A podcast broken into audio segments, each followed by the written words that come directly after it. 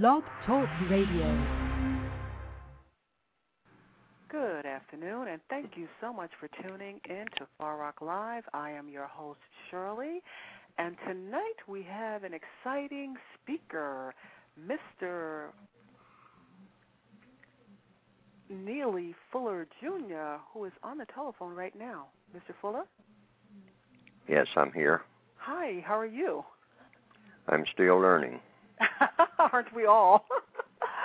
um, thank you so much for calling in. How are things in the D.C. area tonight?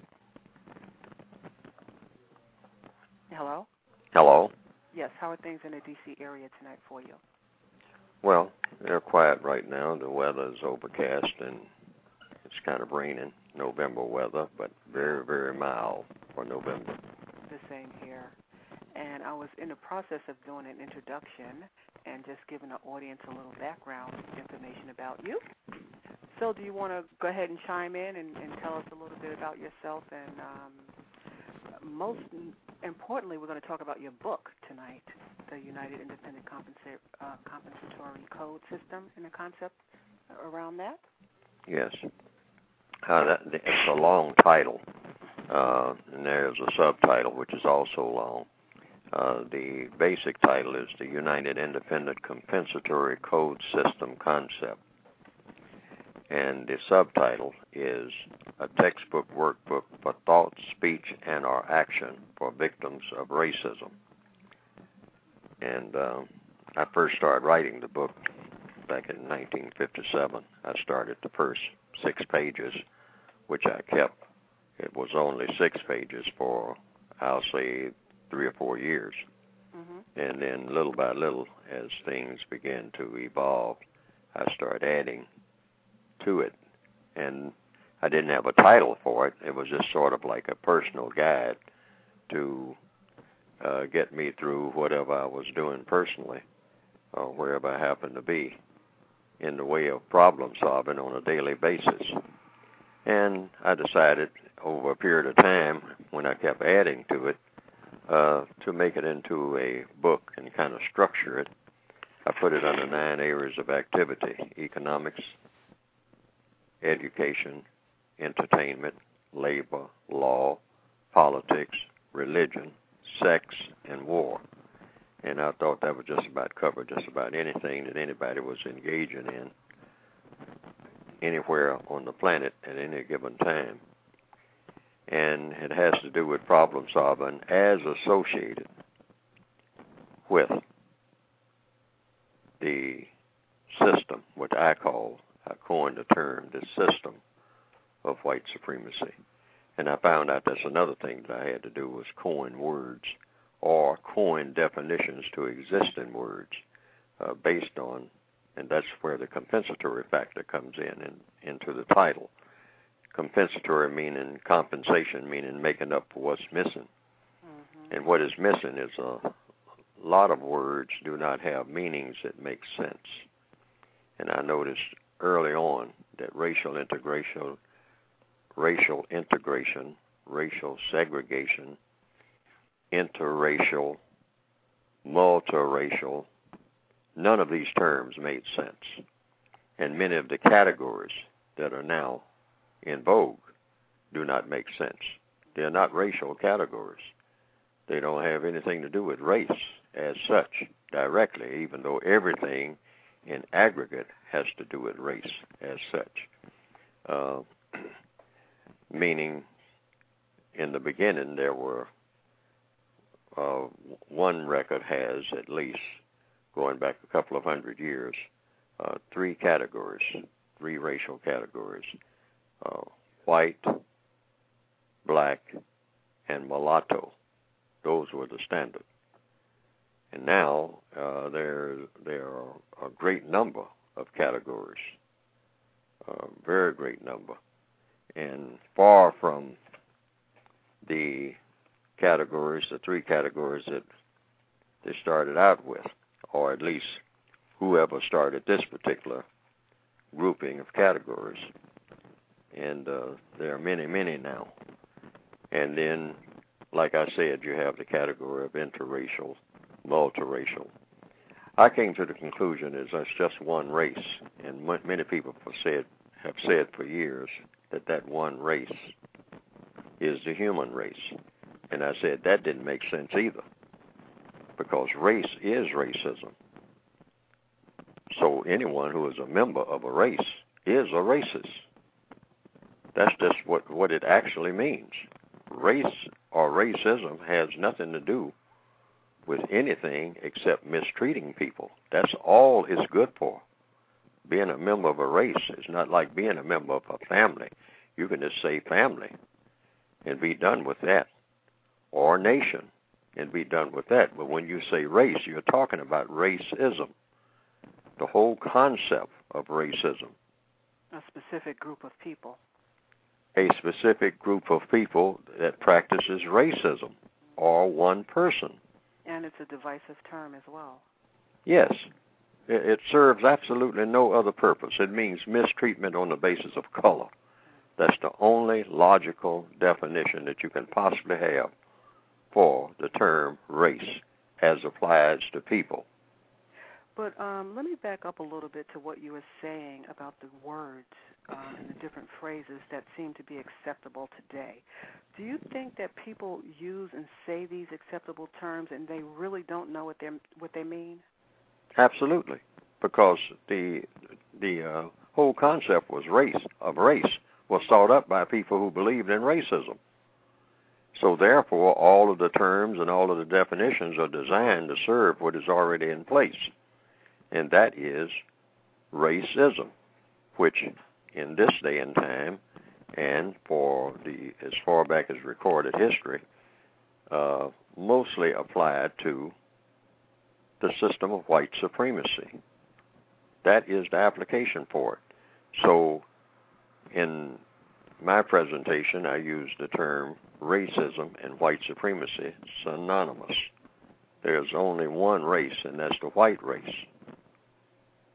Because the people, that doesn't say that all white people, certainly doesn't say that all white people are racist, but those who are, are. And, and those who are, are powerful, more powerful, and smarter than those who aren't. That's why you have white supremacy. See, and this is, I use a term all the time called follow the logic. and if you follow the logic, there would be no racism if the people who didn't believe in racism were smarter and more powerful than those who did. But unfortunately, the majority of the people are racist. No, I don't know. I can't say that because then that gets into inaccuracies. I mean, or accuracies or inaccuracies based on numbers. Mm-hmm. See, I have no way of knowing the number of races on the planet. But I do know that those who are whatever the numbers, are smarter and more powerful than those who aren't. Mm-hmm. They wield the power. It's not so much the numbers, it's the amount of power that they wield. Mm. And that's based on how smart they are at doing what they do. And it just so happens that the white people who believe in racism are smarter than those who don't. The white people who say that they don't believe in racism have no muscle. They have no power almost zero. The racists overrule them. The white people who believe in racism overrule the white people who don't believe in racism or who say that they don't. And so now that addresses what is the book about. The book is not just about analyzing what racism is about but it also directs to the victims of it what to do about it in each area of activity each and every day. Thought, speech, and action. People think, speak, and act, and or act all day, every day, everywhere in the known universe. So it's a matter of tailoring all thought, all speech, and all action in such a way that you counter the effects of racism with the ultimate objective of producing universal man and universal woman who will have the characteristics of people who practice justice. That's the, that's the absolute goal. That should be. It's never been done. Justice does not exist anywhere on the planet. That is a goal that is yet to be achieved. What do you think is an achievable goal, though? Hello. At some point. Oh, sure. Uh, any, any people have produced non-justice, meaning non-balance between people, meaning people being mistreated, and people who need help the most not getting it. That that means you're having a non-just system. Anytime you have a system that's set up, any kind of system, where people are being deliberately mistreated and hardly nothing being done about it. And the people who need help the most not getting it. The definition, the compensatory definition, the make-up definition for the word justice, since there is no legal definition for the word justice. I only found that out in 1994. There is no legal definition for the word justice. So I uh, made up a compensatory definition. And that is number one, it's a two part definition. Number one, guaranteeing that no person is mistreated. Number two, guaranteeing that the person that needs help the most gets the most constructive help. Now, that doesn't exist anywhere on the planet. A situation where people are not being mistreated and the person who needs help the most gets it. Rather, it's just the opposite. Under the system of racism, everything is designed to see to it that people are mistreated deliberately, all out. You you gear everything to see to it to guarantee that people are going to get mistreated. That's what racism is about. Mistreatment. Dedicated mistreatment. Not happenstance mistreatment. Dedicated mistreatment. And the other part, dedicated to seeing to it that people who need help the most, the weak people, the most ignorant people, the most primitive people, do not get constructive help. You guarantee that. And you have a summation of what race and racism is all about, what being a member of a race is all about. That is it. There is nothing else in it except that. Except in the process of doing that, you have to be smart, which means you have to be able to manage things along with people.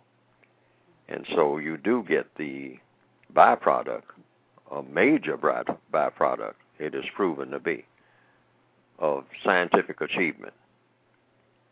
The people who believe in racism are the most scientific, most uh, uh, people, the greatest inventors of new things, new ways of getting things done than any other system that's been devised in recorded history.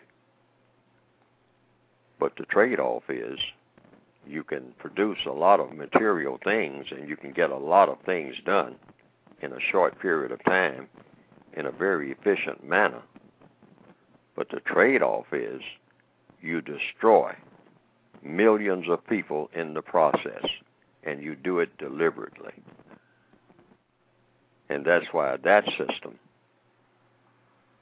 is, by its nature, should be replaced with a better system. Conceivably, that system would be the system of justice, guaranteeing that no person is mistreated and guaranteeing that the person that needs help the most gets the most help. And so you also outline nine specific areas that um, people are being oppressed in. You have uh, economics, education, entertainment, labor, law, politics, religion, etc.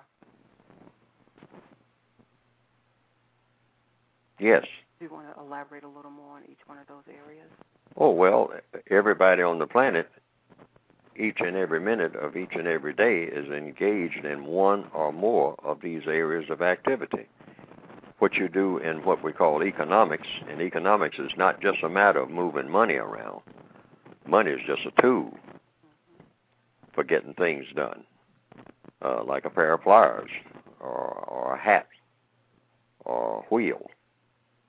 These are all mediums for getting things done. Money is no different. Ba- basic economics is the use of time and energy. So, how you use your time and how you use your energy is basic economics. And the races have seen to it that their victims use their time and energy when they are allowed to do things on their own in a manner that is non productive. And the victims, particularly black people in the Northwestern Hemisphere, devote most of their time and energy when they're allowed to have some on some time and energy on their own that they can expend in doing things that are primitive, pitiful, stupid, and are silly, and relishing in it, worshiping that type of behavior, trained to do so. And that and this is in every area of activity. Have a disdain for education, the second area of activity. Very careless in economics, very careless about the use of time and energy because all of the nine areas are interactive. What you do in economics affects what you do in labor. What you do in labor affects what you do in politics. What you do in politics affects what you do in sex or religion or entertainment. They're all interactive. These are not, you know, separate in, in the strictest sense. They're just sort of guidelines, these nine areas, because they all overlap or, or they all infuse with one another. Mm-hmm. And so the races have looked at the non white peoples of the planet sometime in the past and they say, we want to control everything that they do in all of these nine areas of activity, each and every day, wherever they happen to be on the planet. And we will call this system the system of racism. And we will dominate them to our convenience.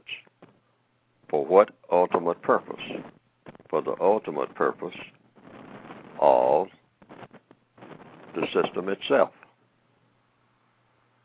because they have nothing to fear after having completed that system having it, put it in place. All they have to do is just keep everything in place so that the machinery will keep running. Now, the system of racism goes through four stages establishment, maintenance, expansion, and refinement. These are described in the book. Establishment means getting it started. It started someplace, somewhere. When, where, I don't know. It's highly argumentative. Some people say 600 years.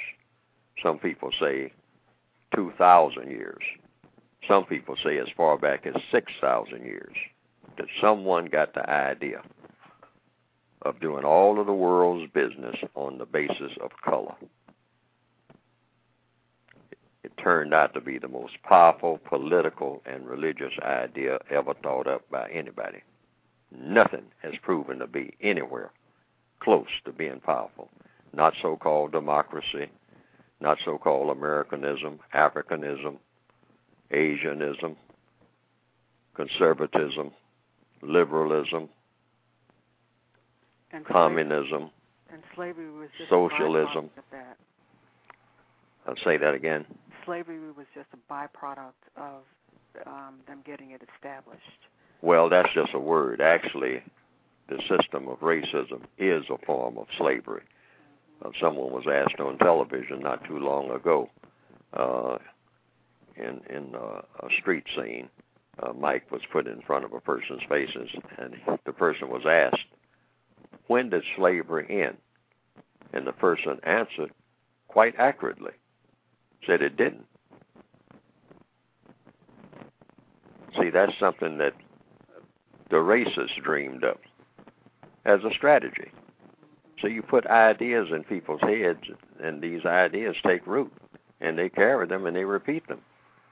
You say, well, slavery started at a certain year, at a certain date, under certain conditions, and then they will say, and it ended at a certain time in a certain place. When that's not true at all. When you're talking about a system of racism, the system of racism is a form of slavery because slavery just means you are forced to do things unjustly that you shouldn't be doing. You're forced into a position that you shouldn't be in. That is slavery. That's the true definition of slavery. But when you are a master of words, you give the words definitions that will suit what you're doing.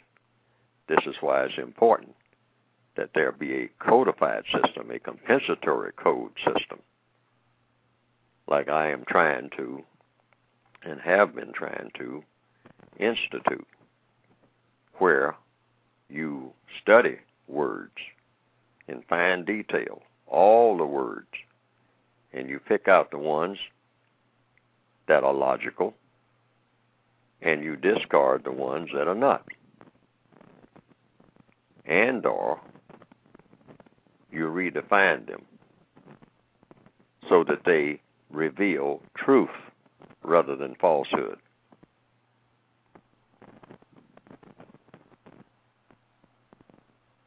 I'd like to take a moment to give out the phone number in case anyone would like to call in and speak to Neely Fuller. The number to call in is 347 202 0207. And again, tonight our guest is Neely Fuller Jr. And so, so therefore, it is a state of mind then. And one of the things that they do is program people to think and behave a certain way in order for them to conform to the system of white supremacy. Absolutely. In order to control people without standing over everybody with a sword or a gun or some type of threatening physical weapon, you have to control people through their minds. It's the best and most efficient manner so that the people will be on automatic even as you sleep. Like you train an animal an elephant, a dog, a tiger, to do your bidding, even when you're nowhere around. An animal that is well trained will sit by the door, or it will, if it's a dog, it will bark. I mean, at a certain time, if strangers come around, or an elephant that will carry people through the forest and whatnot or go into a circus and do tricks, which is something that the races do with people. They take people and turn them into almost trained animals Absolutely. and have them use them for entertainment like they would animals at a three ring three ring circus. And the people perform mm-hmm. like animals with no thought except the thought that they have been trained to do Absolutely. and glory in it. And some of the devices that they use today are the television programs, the uh, like you said, the entertainment media, are some of the forms that they do. Um, you know, it's amazing to me how much credence people give to uh, the talking heads on television. I hear people say all the time, "Well, I've seen that on television. I heard that on television." People don't do that on television, or they conform to the images or the lingo that's being projected to them through these media. Sure. Now, over a period of time, everybody becomes locked into this system, both white people and non-white people, and it's like a fast-moving merry-go-round or something or a roller coaster, at a certain point, you, it, it's in operation, and even though people become aware that maybe something is incorrect about all this, nobody knows how to stop. Or rather, the people who know how to stop it, who know where the engine mechanism is, who know where the switches are, they just keep it running. But there are both white people and non-white people who say, "Stop, stop this." I think let's get off. Let's stop this. This this should not be. But nobody knows how, except the people who know how. And apparently, they choose to keep it running simply because they don't know what else to do that would be better.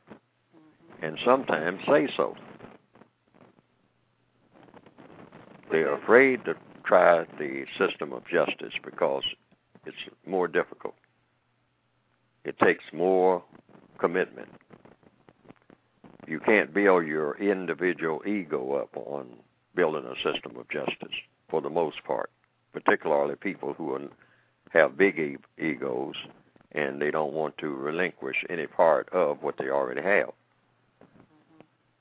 Because ultimately, the system of racism is built on big egos. It's all about bravado. It's all about bragging on oneself. Absolutely. Um, I like what you a couple of points that you made in your book regarding entertainment and listening to music. That I guess we should avoid listening to the noise that music is those sounds that help people to help a person to think constructively. Noise is those sounds that hinders a person in thinking constructively. Absolutely. That's the only definition. Uh, what we call music and noise, both are sounds. See, basically, we're talking about sound S O U N D. There are two types of sound in the entire universe, just two noise, and music. Now, how do you tell the difference between one and the other? Because just like you just read, music causes a person who is listening to it, listening to that sound, rather, you will know that that's music when it causes you to think constructively, think about doing something constructively, saying something constructive Think about helping someone who needs help the most.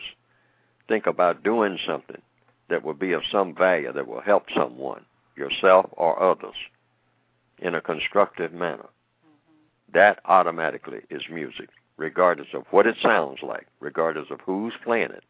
It's no such thing as black people's music, white people's music, or any people's music. It's all sound. And whatever you're thinking about at the time that you listen to it, you ask yourself, am I thinking about doing something constructive or am I thinking about doing something non constructive? Because if you're thinking about doing something non constructive, that automatically is noise. Mm-hmm. Regardless of what anybody else says, you know, people will call it music. They'll say, I just made some music. I just made a, a CD. I just made a recording, and it's musical. But when you listen to it, if you're not inspired to do something constructive, what you're listening to is pure noise. And so music relates to our thoughts. And and th- those words that you're listening to are very powerful because, like you said, you know the words of music can produce negative thoughts in a person. And I, I'm one who firmly believes that music is very powerful. And if you listen to a lot of the popular tunes today that these rap artists or other groups put out, you know, the shake your booty, the sex you up kind of music, all of that has a, a the propensity to stir up those emotions in people and cause them to do things that um you know that they either want to do subconsciously or would or would not do. And they're so people today are so bombarded with the radio stations constantly playing those same those records over and over and over again and you just keep hearing those messages over and over again and it, it they get sub, sub uh, planted in your subconscious and you act on them at some point or another so well it's best not to put the label on it except the titles just those 3 mm-hmm. the basic title, Sound, S O U N D, and then draw a line, and then under that, number one, music, and number two, noise. Now, don't break it down into blues or pop or hip hop or so called classics, whatever that means. What is a classic? All right? Or No matter what category it falls. Yes, no matter all of these categories, all these car- categories are really artificial, re- regardless of what you call them rap, hip hop, blues, pop, country, western, country and western, etc., etc., etc. There are some categories, folk music, you know, folk, what folk? All people are folk. all right? Code lesson number one learned. See, so so these are just artificial categories for what? Sound. Two types of sound. Music and noise. And the only way you can test any of it without any labels at all is to listen and then see what you think about when you listen. What do you think about doing? What are you inspired to do? There's a movie called Shawshank Redemption hmm a movie which I say is one of the best prison movies ever made, if not the best, because it has a lot of lessons. See, that's why I say that. Um, movies or stories or any any book or, or you know anything that you're looking at, looking out of a window, what lessons can you learn? Okay, so in the movie Shawshank Redemption, there's a scene where the prisoners are taking a break in the prison yard and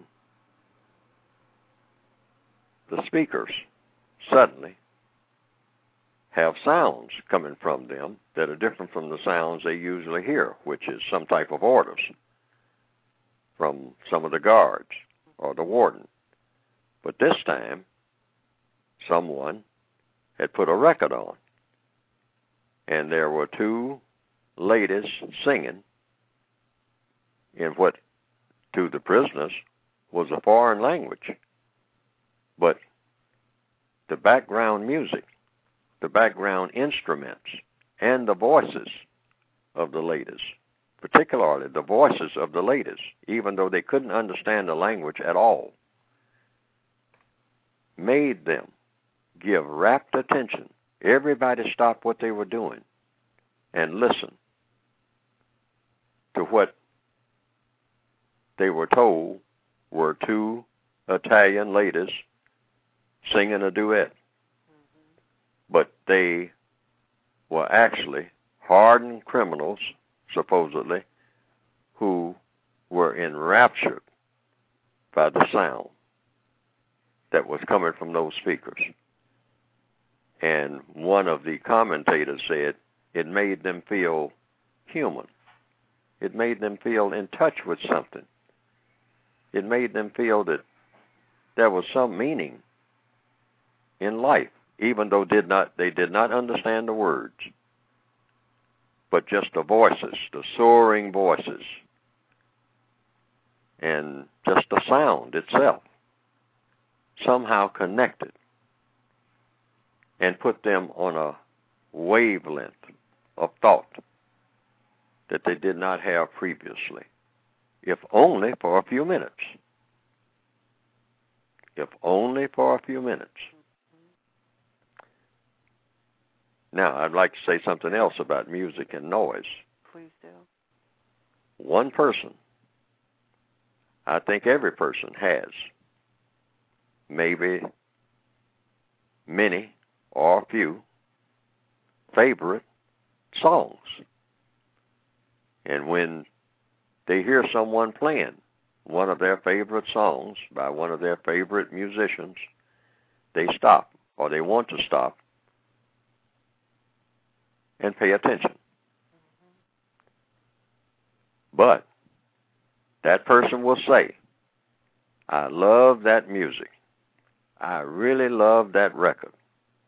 I love to hear it. Every time I hear it, I have to almost stop what I'm doing and really pay attention. I want everybody to stop talking because I like to hear that particular song by that particular artist. Now, watch this. The person may play that record sometimes, or that particular song by that particular artist, one time, then maybe two times, then maybe three times. But at a certain point, maybe at the eighth time, what was called by that particular person music is slowly becoming noise. Even though it's the same record, the same artist, the same sound. So, what is evolving here? What is evolving is not the record, not the artist, not the sound. It's still the same. What's evolving is the state of mind of the person listening. Because that person at some point will say, Well, that's enough of that. Turn it off. And I was just writing some notes as you were speaking on that, and I wrote that it is mood altering. And when you were saying, well, what has evolved after that person has listened to it so many times, is that whatever that emotional need was at the time that they heard it, the need was met. So they, they no longer needed to keep being stimulated by that music. Absolutely. Like the person who was just dying to get some ice cream. I'd love to have some ice cream. It's hot outside, it's scorching and whatnot, and I'd like to have an ice cream soda. I'd just give anything for an ice cream soda right now. So then that person gets an ice cream soda. And then someone says, Oh, you enjoy that? And they say, Oh, yes, that was great. That was good. That really cooled me off. And it really tastes great. Wonderful. You say, Would you like another one? Oh, yes, I'd like another one. Then the person gets another one. And then another one. But at some point, just like you said, doesn't taste so good anymore. That's enough of that. I'm getting full. and that was one of my favorite movies, also, by the way, The Shawshank Redemption. That was an excellent movie. Lots of lessons in it. Almost in every scene, you can stop, you can freeze frame, and ask yourself, what is the lesson I need to learn in this particular scene? Mm-hmm. Mm-hmm.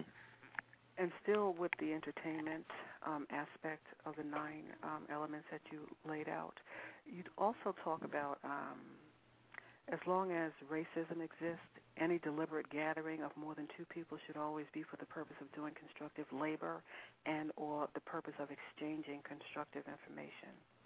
That most social gatherings of non-white people are more often than not an excuse to show off, gossip, or engage in nitpicking or malicious plotting. And the record shows, particularly in the northwestern hemisphere and probably in other areas of the world, that this is what happens. So, what you want to do is construct interaction between people that is not restrictive, but is actually what a lot of people would use the word, and I don't particularly care for the word, liberating. Mm-hmm. In other words, you minimize conflict. And that is always much better than having conflict, unnecessary conflict. So when three people, if two people are together, that's enough damage, particularly male and female. That's enough damage right there. But most certainly, if a third person shows up, cause for concern. It's supposed to be a scheduled meeting with an agenda. There should be no three, particularly black people, ever coming together for anything that doesn't have a schedule. And that schedule must be very precise in what they are there for, those three people. If they are having a conversation, that conversation should be scheduled, either formally or informally, so that the result of everything that is said is going to be constructive. Mr. Fuller, Otherwise, they should avoid each other's presence. We have a caller on the line. Yes, caller, ma'am. Would you state your name and where you're calling from, please? caller from the 478 area code? Just listening. Oh, you're just listening? Do you have a question? Would you like to uh, address a question to Mr. Fuller? No, not at this time. Okay, thank you. So that's interesting then. Um, yes, now all of this is a part of what I call a codified process. See, what the victims of racism have lacked all of these years is a code, not a secret code.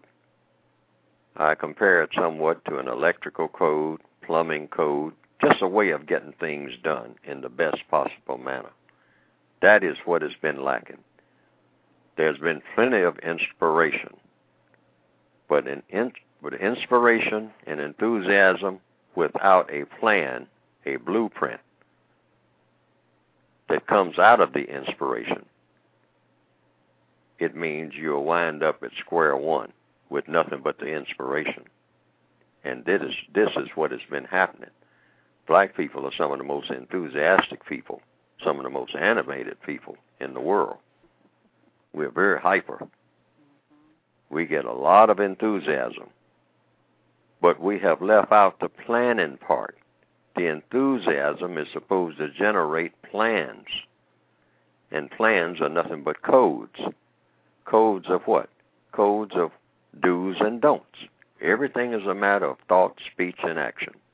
Things that you say, things that you don't say. In every area of activity, every minute of every day. Things that you say, that all should be codified. Things that you don't say, that should be codified. So you don't even have to think about it. You just do it because it works. That's why you do it. Everything that goes into a compensatory code should be something that works in the best possible manner. Otherwise, it shouldn't be in there in the first place.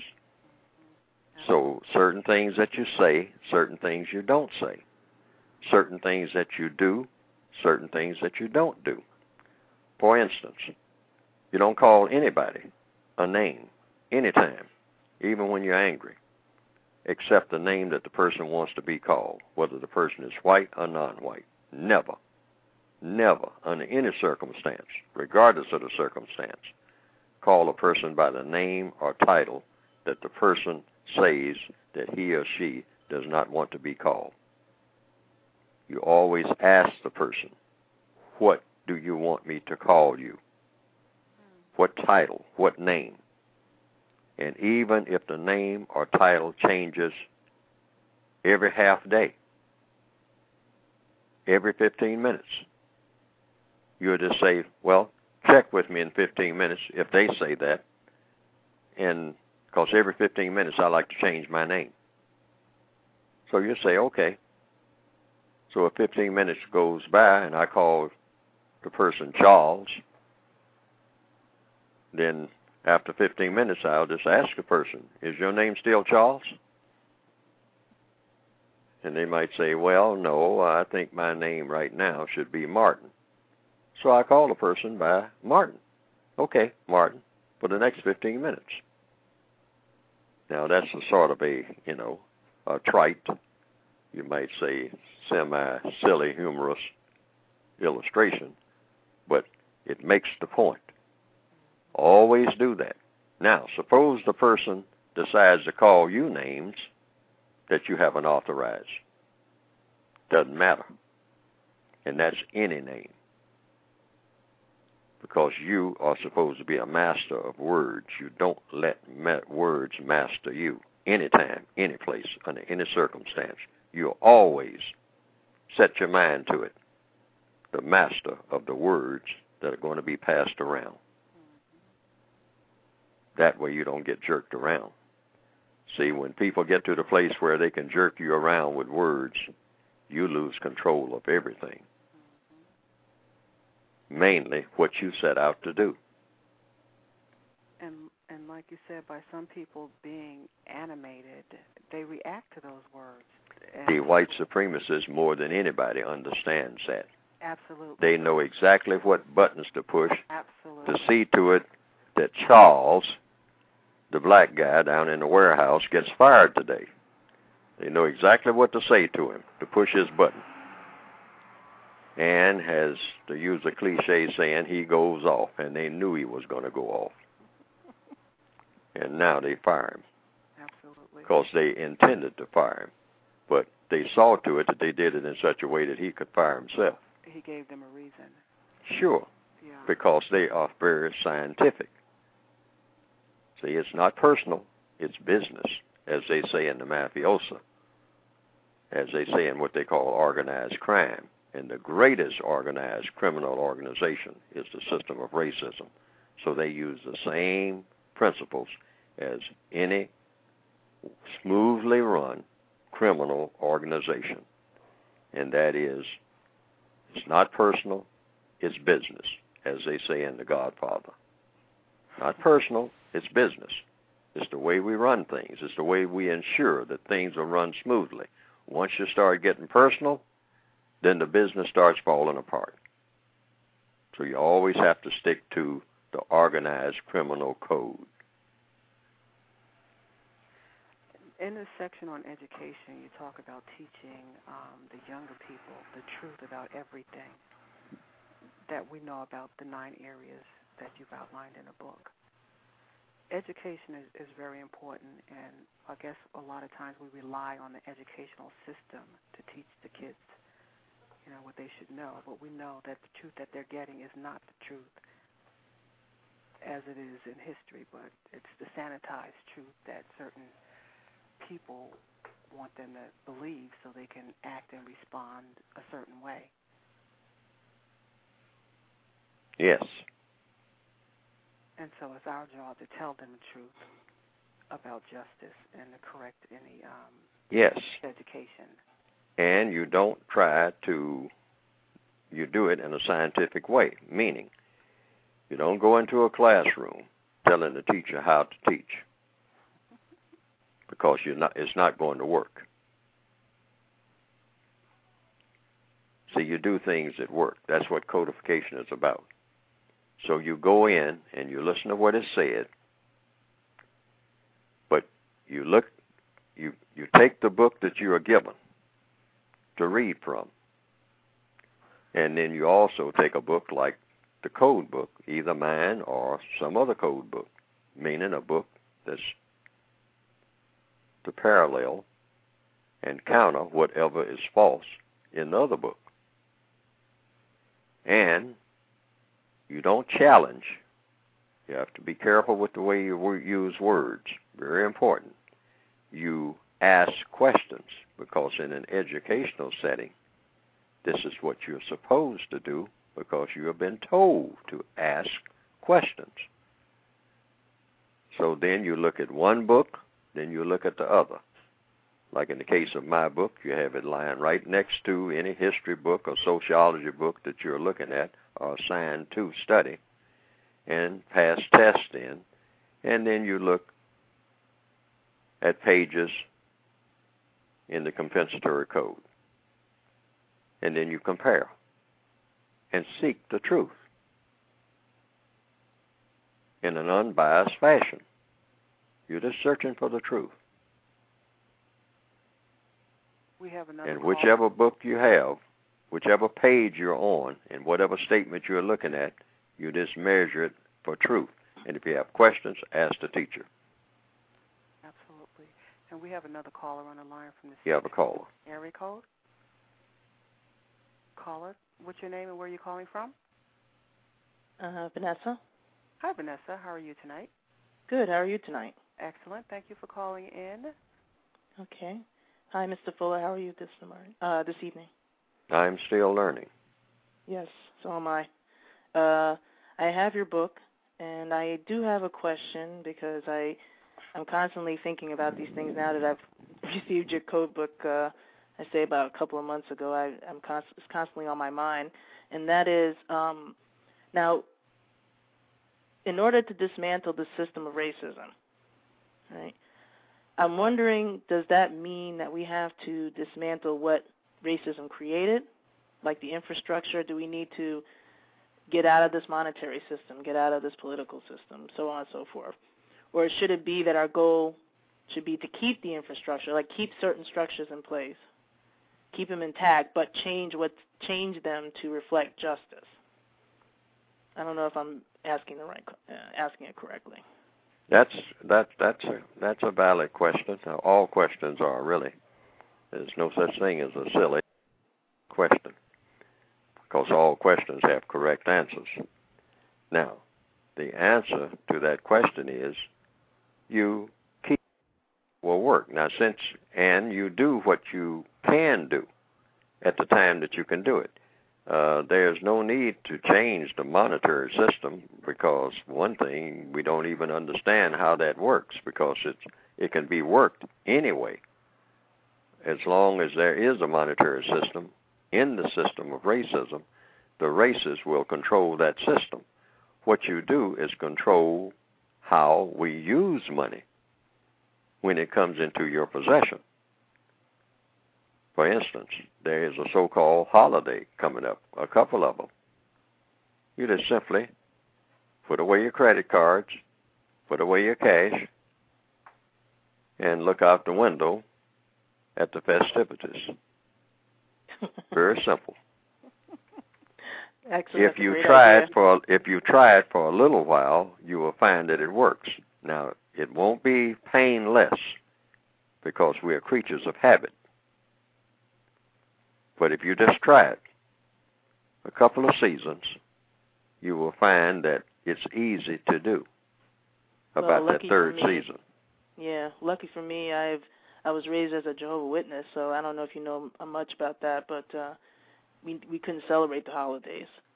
So yes, it's never because, been very hard. and for a very logical very... and for a very logical reason. Yeah. And the logical reason would be what? For one thing, let's look at the term holiday. Holy day. That's what that means. And all days are holy because they are whole days. A day is a day. And if you're breathing, you're on a holiday. I mean, you're doing just fine because you can breathe in and breathe out. You can do that. And since you do not have control of that, you can you can hold your breath, but not very long, because that's the that's the process of breathing that you were given by whatever invented breathing. In fact, when we talk about Black history, the only thing that I ever say about Black history, uh, according to the code, is my ancestor invented breathing. That's the only thing I say. I don't mention the pyramids. I don't mention Timbuktu. I don't mention uh, Shaka this or anybody there, you know. No. You can wrap it up.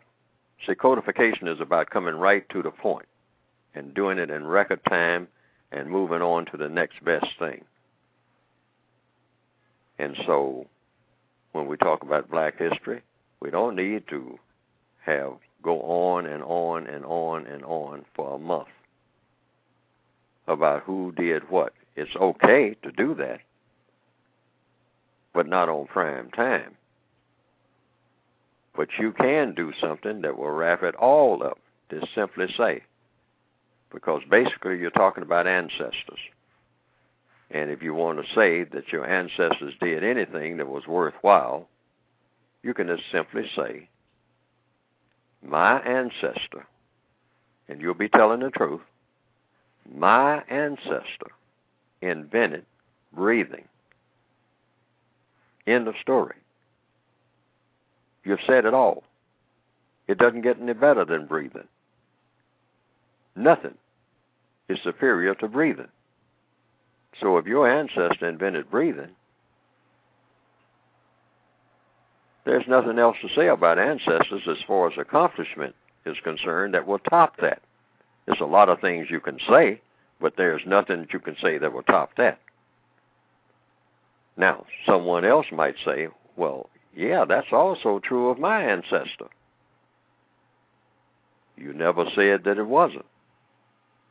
But you know for a fact that your ancestor invented breathing because you have the evidence. And that is what? You are breathing. So you know that you didn't do it. So your ancestor must have done it. Absolutely. Now, if someone asks you, well, what did your ancestor look like? Tell the truth. I have no idea. And furthermore, I don't care. Why? Because I don't have to. Exactly. We don't have to worry about labeling them like, you know. That's what I mean uh, by being scientific. Exactly. See, that's what we are lacking. We talk and usually act based on emotions. Emotions serve a purpose, but they are unreliable without logic. Emotions are supposed to lead us to use logic. We have not collectively been doing it. Well, I don't think. And why do I say this? Is because emotions change every two or three seconds. They're completely unreliable unless they lead you to logic. That's why emotions were invented. Just like breathing was invented, it serves a certain purpose. Emotions was invented to lead a person to think logically. That's why we have minds to go along with our emotions. But the white supremacist has taught black people, you use your emotions, I'll do the thinking. Now, any, anything, anything that you feel, just vent. Vent all you want to. You can scream or yell, or you can laugh loud. You can do all of that. But when it comes to thinking, leave that to me. I'm the thinking department. I'll do all the thinking. But you can do the jumping up and down and turning flips and talk about how you feel. And subsequently, we're not a people who analyze, like you said. We're very, we're more emotional than because analyze. we were trained that way. But see, we can retrain ourselves simply by understanding what is going on, and it doesn't take a long time to do it. All you got to do is just make a decision, Absolutely. and you can do that instantly. Mr. Fuller, we have another caller on the line from the All right. Oh area code. Caller, Okay. your name and where you're calling from, please. Mm-hmm. Yes, good day. My name is Michael Fisher. How are you doing? How are you? Thank you for calling in. Okay. How are you, Mr. Fuller? Are you doing okay? Still learning. Thank you, sir. Sir, uh, I have uh, actually a series of questions, but um, let me uh, first start with the first one. Um, uh, you say that uh, we have is we have a system of white supremacy in place that is run by white supremacists. Um, but uh, you've you have never told us um, who these white supremacists are. Have you personally uh, met a white supremacist uh, that you could name that uh, gave you information? Information gave. I have I have personally met possibly hundreds, maybe thousands of white supremacist suspects. See, that's what I mean by exact codification. I cannot label any white person as being a white supremacist simply because I have no way of proving it because I would have to prove it by a white person if I did that and I cannot rely on that. So, so no white person has ever told you, uh, I am a white supremacist and I am, uh, I have I'm helping to run this system of white supremacy. But uh, is, is that correct? No, uh, I've never met a white person that actually told me that. I have met, uh, I have seen white people on television and read 'em about them in magazines and whatnot. But I've never met a white person who says I am really a white supremacist. I've never met Um, one. Then Right. let me follow this up with I don't- another I question. think Any of them would be bold enough to admit that anyway publicly. Yes, Well, but some of them, this- some of them. Yeah, go ahead. Yeah. Let me follow this up with another question. Early in the program, uh, you attributed uh, certain motivations to white supremacists. Uh, you said, well, uh, they do X, Y, and Z. I'm, I'm not exactly sure what it was. Again, I'd, I'd have to re, um, um, replay the program. But they do certain they do certain actions because they feel. Um, for example, you said that they they wouldn't want to set up a system of justice because it is um, too too hard to uh, set up. Uh, to paraphrase you, I'm not exactly sure what what it is that you said, but how are you able to attribute motivations to white supremacists when you have not been able to identify those persons, but only suspected those persons? So how are you able to attribute um, motivations for their actions? Based on evidence, there's a. Uh, in other words, I go by there's a system in place, and that is not mythical according to my own judgment. Now there are actually some people, white and non-white, who say the system doesn't exist. They say there is no such thing as racism. That people make it up. They walk around with that in their minds, but it really doesn't exist. But I'm saying it not only exists, it dominates everything if you are non-white. It dominates every move that you make. And but you can't point out to people because the chief weapon of a racist is deception.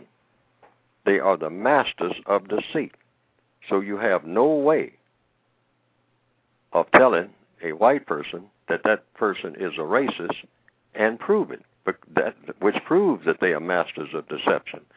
There's no one to go to. There's no one that you can go and, and find out anything from that you can prove what your suspicions are even.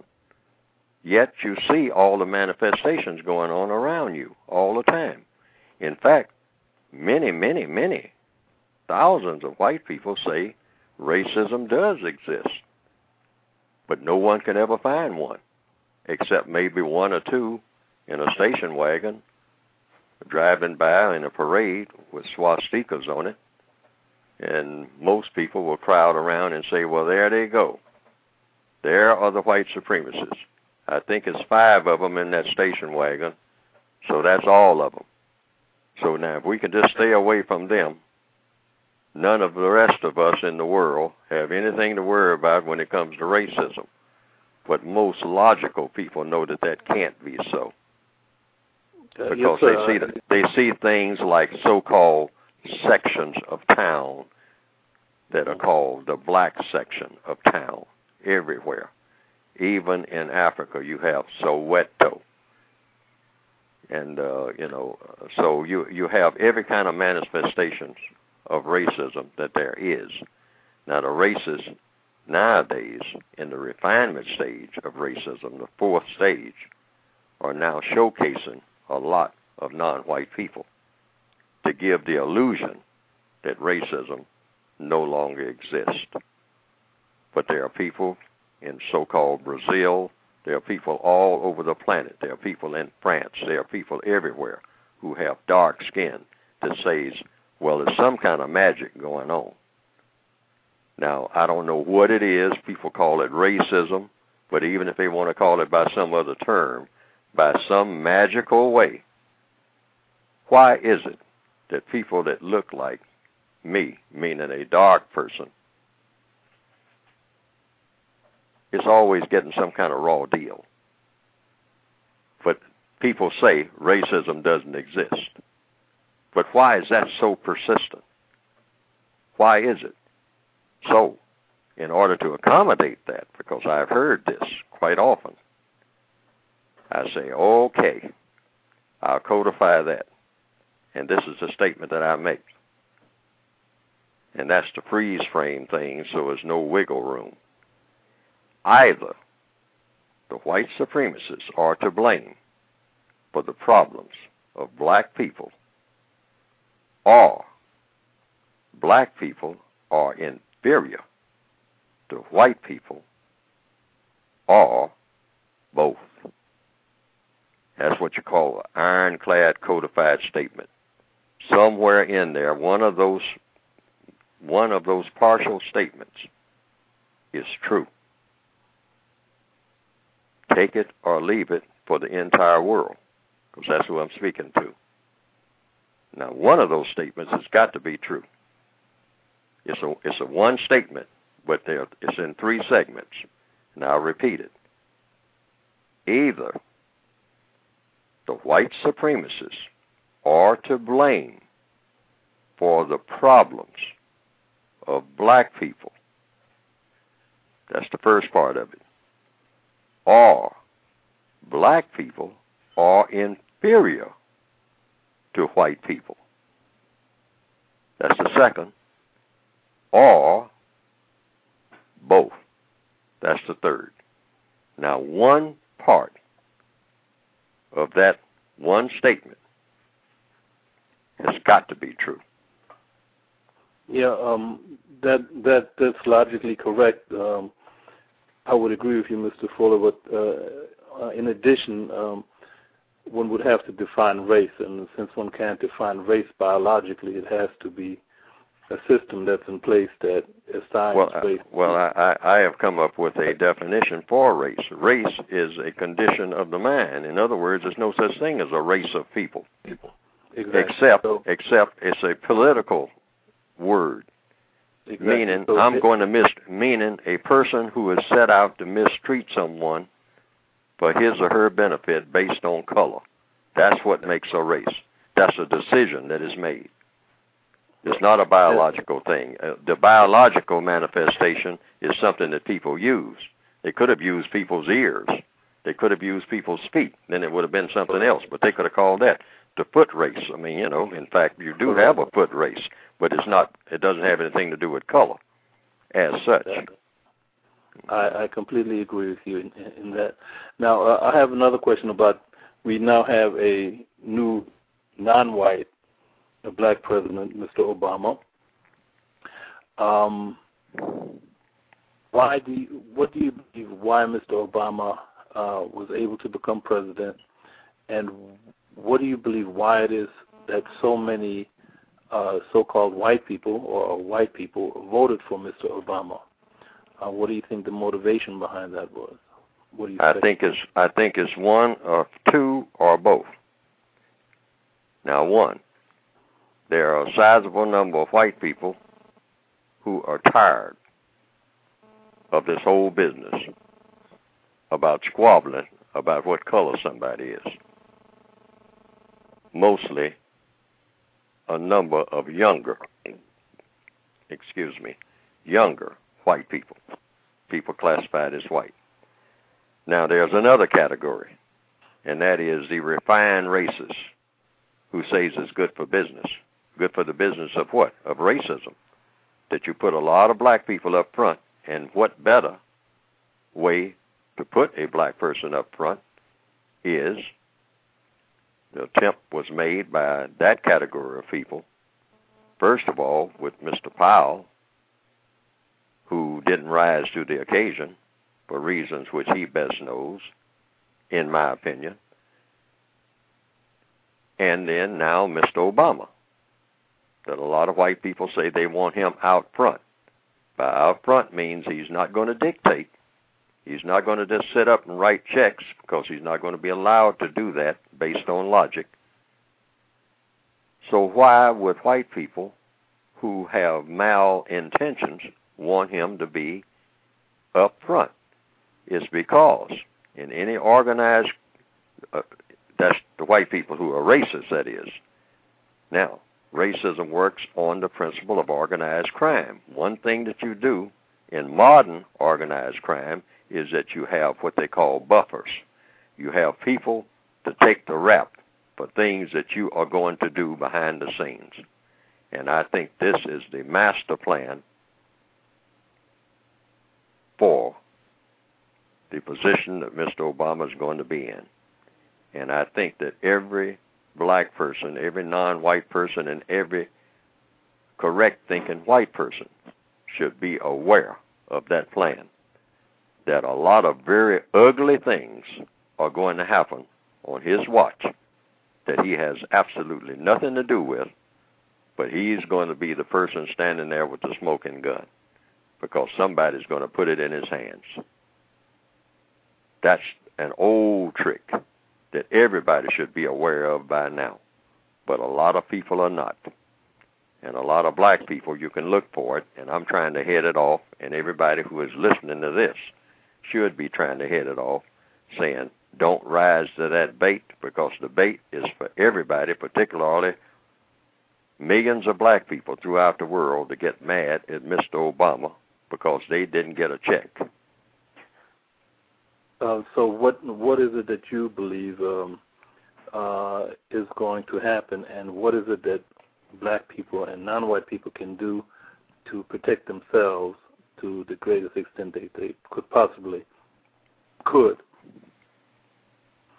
We we have to codify in such a way that all of the things that we do are designed to tailor to the individual to do the best that he or she can wherever he or she happens to be in the known universe on any given day as if Mr. Obama was never elected president.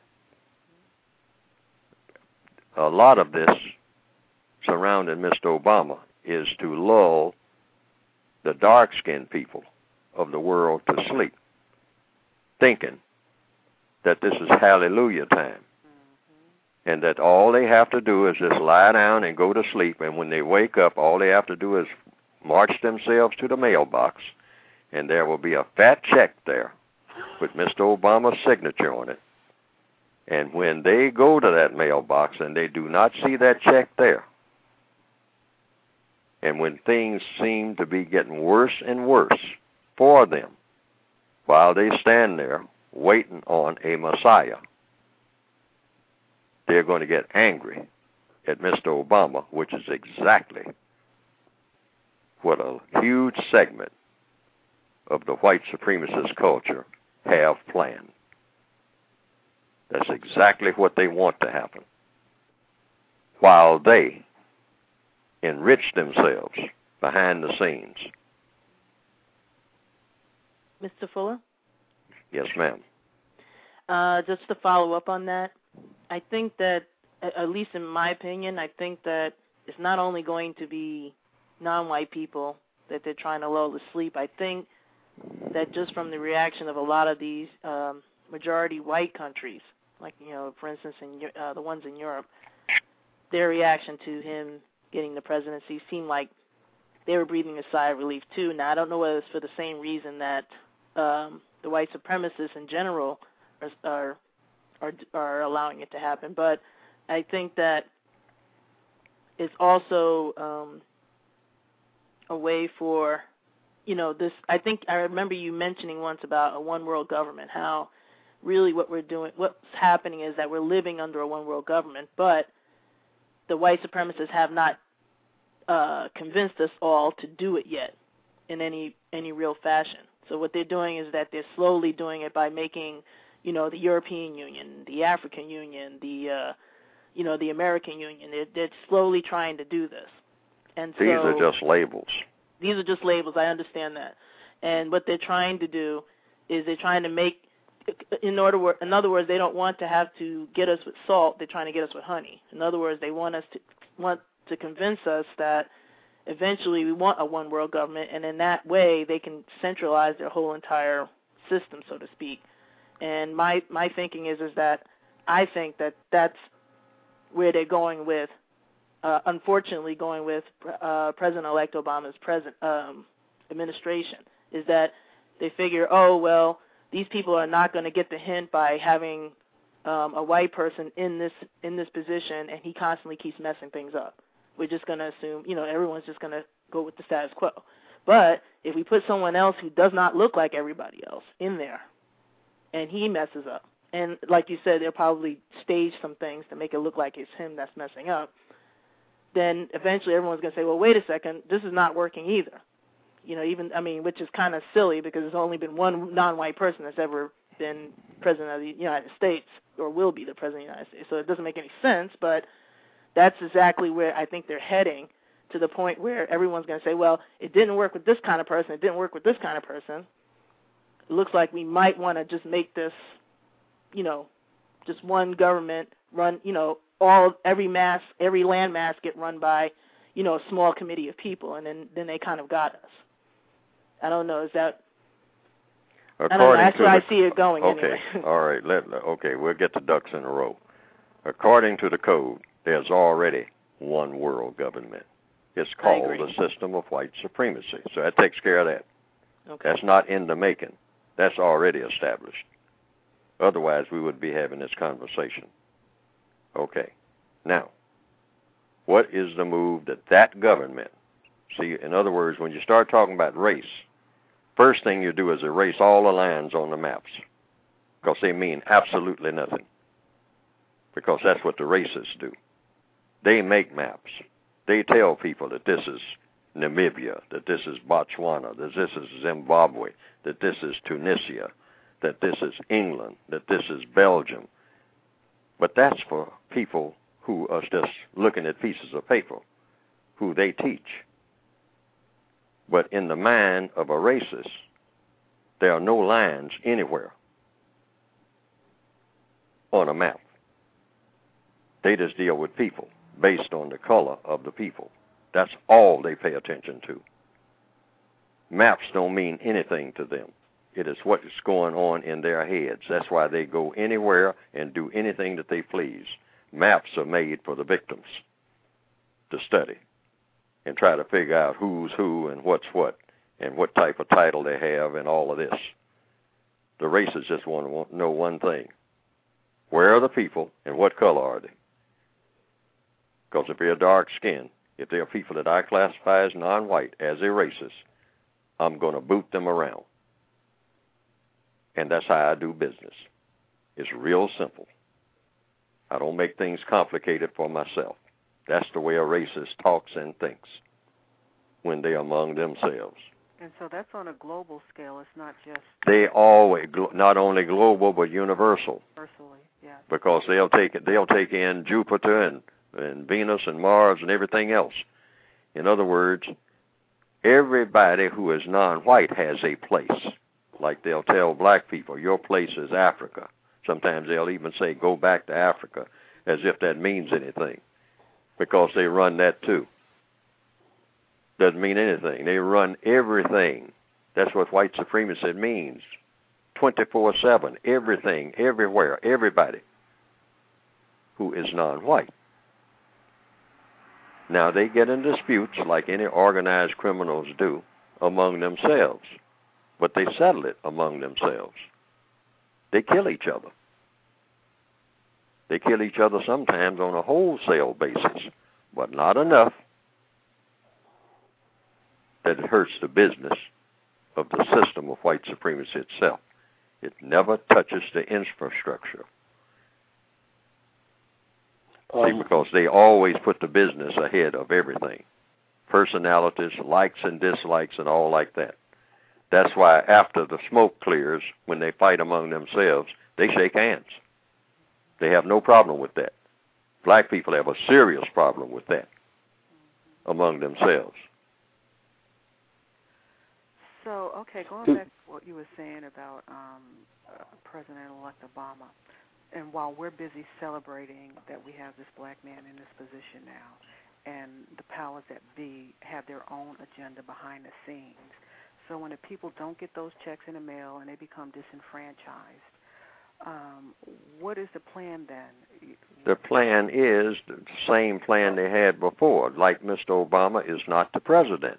Mm-hmm. Mm-hmm. And that plan should be, to the extent that we have one, which we don't. That's why I say we need a code. The code says you tighten your belt. And all or not, you learn everything of constructive value that you possibly can. Get rid of that contempt that we have for learning. Because the racists when they found out that we wanted to learn back in the 1950s. And people in on in other areas of the world whose skin is just as dark as the people here, they know the value of learning. They have to pay to go to school, the little dirt road school. I mean, you know, the little dirt floor school that's eight miles away. They will walk to get there every day and think nothing of it to try to learn something that they don't know, that they need to know, even though it's not very much being taught at a little rundown blackboard, if they have one at all, or just sitting under a tree. I mean, with the bugs and mosquitoes biting them. And they're trying to learn because they know the value of learning. Now, in the 1950s, when Thurgood Marshall in this area of the world was trying to get black people in a better position where they could learn more than they already knew, the white supremacists made a move, and that is go into the schools and smoke, marijuana, curse the teacher out, get in the fights all day, stand out in the hall, break the typewriters and the adding machines and the computers, and laugh. In other words, have contempt for learning anything other than going out in the street and robbing somebody, particularly black males and a growing number of black females who are being deliberately masculinized, and the black male is being deliberately feminized. The white supremacists love to do switches on people where they switch roles because then you got maximum confusion. See, the way to dominate people, subject people, and keep them dominated is to always stir up confusion. So when you start talking about the eighth area of activity, like sex, what better way to confuse sex than to have females start thinking that they are males and males start thinking that they are females and dressing uh, and acting accordingly. And you see that before your very eyes, particularly in the last 30 years. Absolutely. And they are pushing the metal to the floor on this one because they know that sex is a very important part of people behavior, the eighth area of activity. They know that. So if you really mess people up sexually, you got them forever. Because they don't even know what they're about. They have no direction about anything. And So everything becomes meaningless. So how do you reach those people on a grassroots level, though, to let them know? Okay, grassroots is another one of those terms. Okay. Okay. I, I'm The learning. way here. you reach the people is what you do is just talk one person to another. Like I said, anytime any three black people, any three non white people get together, they're supposed to be talking about something of constructive value. Otherwise, we are going to have to get used to a whole lot of silence. And it'll hurt at first, but it'll pay off in a very short period of time because people cannot stand to be isolated from other people. So we'll come up with constructive things to say. I do not visit people, and I advocate that nobody visiting. It's an old custom of ours to visit, but it breeds trouble mm-hmm. under the system where we are. It breeds gossip. It breeds tearing people down. It breeds making comparisons. So if you're not in contact with people, except in a constructive manner, every contact that you make is constructive, you're going to have a constructive result. That is the mathematical logic. If I can't talk to you unless I'm talking about something constructive, I'm always going to have a constructive result, and I'll have that into infinity. We will never have a falling out because every time you talk to me and I talk to you, it will be about something constructive. The minute I have an inclination to start gossiping or what you call getting laid back, I'm supposed to cut off the conversation. Absolutely. Um, Mr. Fuller, Ellen- mhm. can I ask another question? Mr. Fuller, um, you say that uh, powerful white people classify people into white people and non non-white people.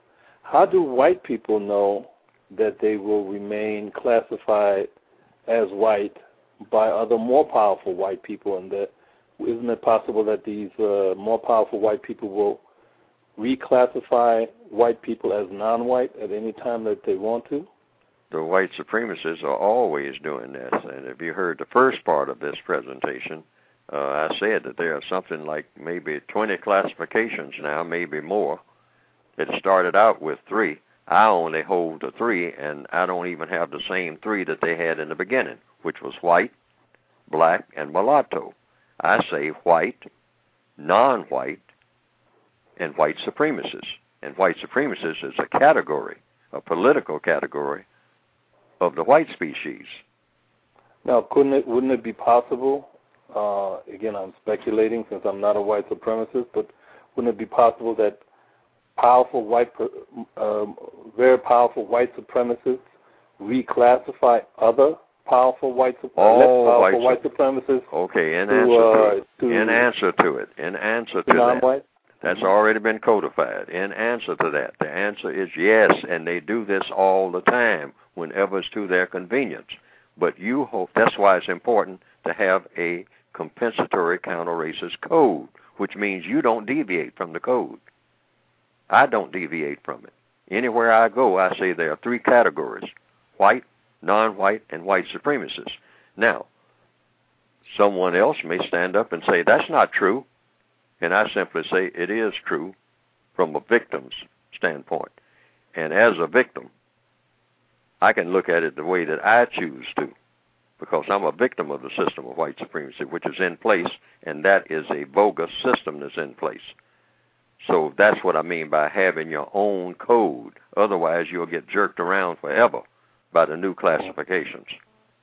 Right. And now, last question: um, Wouldn't that mean? Wouldn't that imply that there is an internal, an inherent contradiction in this system that would cause white supremacists to uh, get at each other's throat to the point where it implodes and destroys the whole system, if not, and the planet with it?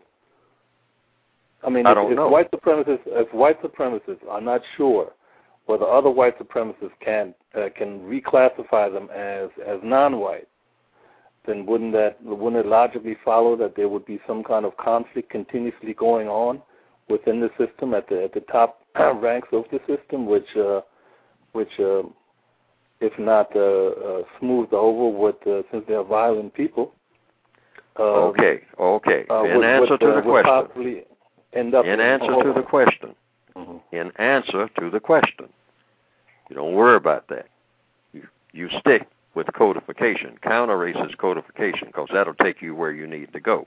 The white supremacists are always doing stuff. And they're not just doing stuff that they're doing now. They got whole books of stuff that nobody even knows about because they always come up with something new.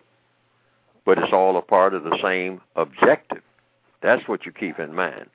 So they have all kinds of means of keeping their object- objective in mind. What the victims don't have is any kind of means of keeping focused on what our objective should be. And since our objective is to replace the system of racism with the system of justice, that's all we, uh, we you really need, regardless of what anybody says about anything.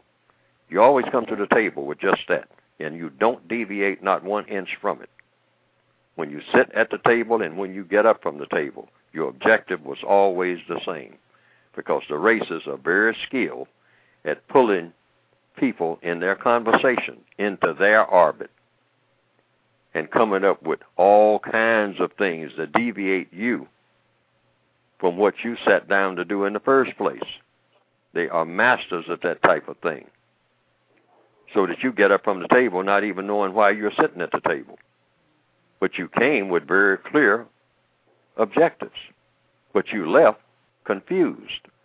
And the ally of a racist is confusion in the minds of their victims. Once they have you confused by whatever means, you're through booking. Okay, thank you very much, Mr. Full. Yes, And sir. thank, and thank you for calling in. Um, you've outlined some really basic things um, that I'd like to touch on before the program ends, and we're going to continue going. I don't know what's going to happen after the program ends in a couple of minutes.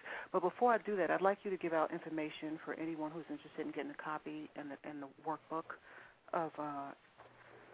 Yes, you can get a tech, textbook for victims of racism.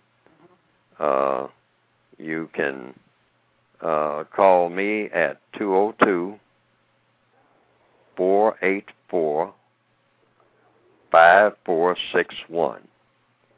That's 202 484 5461. I'll repeat it again 202 484 5461. Now, sometimes you'll get me, and sometimes you won't. But most of the times you will. because I, like most people, have to go places and do things, and I'm not here. And I always like to talk directly to the person who is requesting a book. So, to give everybody a chance to maybe have grabbed a pencil, it's 202 484 5461. Call me anytime you think you can get me at your convenience. At your convenience. That's a part of the code, too. You do this at your convenience. Absolutely, and thank you for that information. But I think essentially one of the things that I, I've taken away from everything that's been said here tonight was basically we have to get out of the habits that we've developed as a result of being programmed for so long um, the young lady had mentioned earlier about the holidays and, and and and the significance of it today. You know, and it's designed to get us to spend in excess. You know, spend money that pretty much we don't have. Because it's amazing how much money people spend on their children, buying them gifts that for this one day, this one holiday that lasts one day, and then you know two or three days later they're broke. So one of the things that you outline in um, the section again on entertainment is that we have to spend less money um, pre- preparing, comparing clothing, trinkets, and other material possessions. And these are some basic things that we can do. Stop all forms of showing out. Stop it immediately. These are things we can do, and we can do them just by saying, hey, I'm not doing this anymore. As of this minute, I'm not doing it anymore. That's over. And you would be surprised at how little your existence will change. Absolutely, and how much more money you'll have in your pocket. And yes, in other words, it will not have a, a an ill effect on you. People always think, well, if I do that, that's just too painful. If I go through this withdrawal, mm-hmm. you know, and it's it, it's really not painful at all. Once you do it a couple of times, you'll find out how easy it is. I mean, right. nobody nobody really cares. And it's a lot of pressure. That's just something that you have been taught that right. people care about. Absolutely, and to conform to society's dictates, you know, because this is what everybody else is doing. Well, when you say society, you're talking about the white supremacist plan. Yeah, absolutely. Yes. And one of the things you and I talked about um, the other day on the phone at length, you had given that analogy of the massa, you know, wanting people to keep jumping around, and he wanted to keep hearing the noise. And I immediately related that to the way people act today in church, you know, in church as an institution. Sure. Sure. It, it's amazing how we're still carrying on that tradition here in the 21st century, and people and people don't realize it. They don't realize, um, you know, the root of all that behavior and all that acting out. Well, when a fish is born in water, the fish is not really aware of the water. It's only when the fish is out of the water that the fish is aware that the fish was in water in the first place. So if you're born in prison, you're not aware of anything outside because there is no outside. If you've never been outside. And the system of racism is all engrossing. The only thing that extends beyond the walls of it is our minds. But our minds are carry us outside the walls and then deteriorate the walls in the process. Uh, I'm sorry, Mr. Fuller. I have a question, my last question to you, and then I'll I'll get off the phone if you don't mind. No Uh, problem. No okay. problem. Uh, I remember you mentioning. I mean, this is something very minor. You had mentioned that we have to learn how to uh, eat correctly, and I was sitting here thinking about what you said that you have to question everything. So one of the things that I was just thinking about as we were talking was that now, do we really need to eat three three meals a day? Absolutely need to, not. do we need to have snacks? So these are all the Absolutely things not. that we This, definitely need. to that was questions. invented by somebody who sold food. Exactly. exactly. So the so the thing is, is In fact, they would. In fact, they're trying to get now where they say eat all day, which is why we're so Yeah. obese now. Right, Yes, and then they had they came out with the FDA came out with that pyramid. You have to eat this amount of this category. Oh yes, oh yes, uh-huh. and you know naturally, if I'm manufacturing food and whatnot, and particularly if I'm making a bunch of artificial stuff, which is what a lot of it is, if I'm making food out of plastic, I want to keep that moving. I don't want that stacked up in my warehouse. So how do I keep it moving? I tell you, hey, you know, come and get some of this. Doesn't that taste good? Now that calls for another one, right? What about another one? Take another potato chip.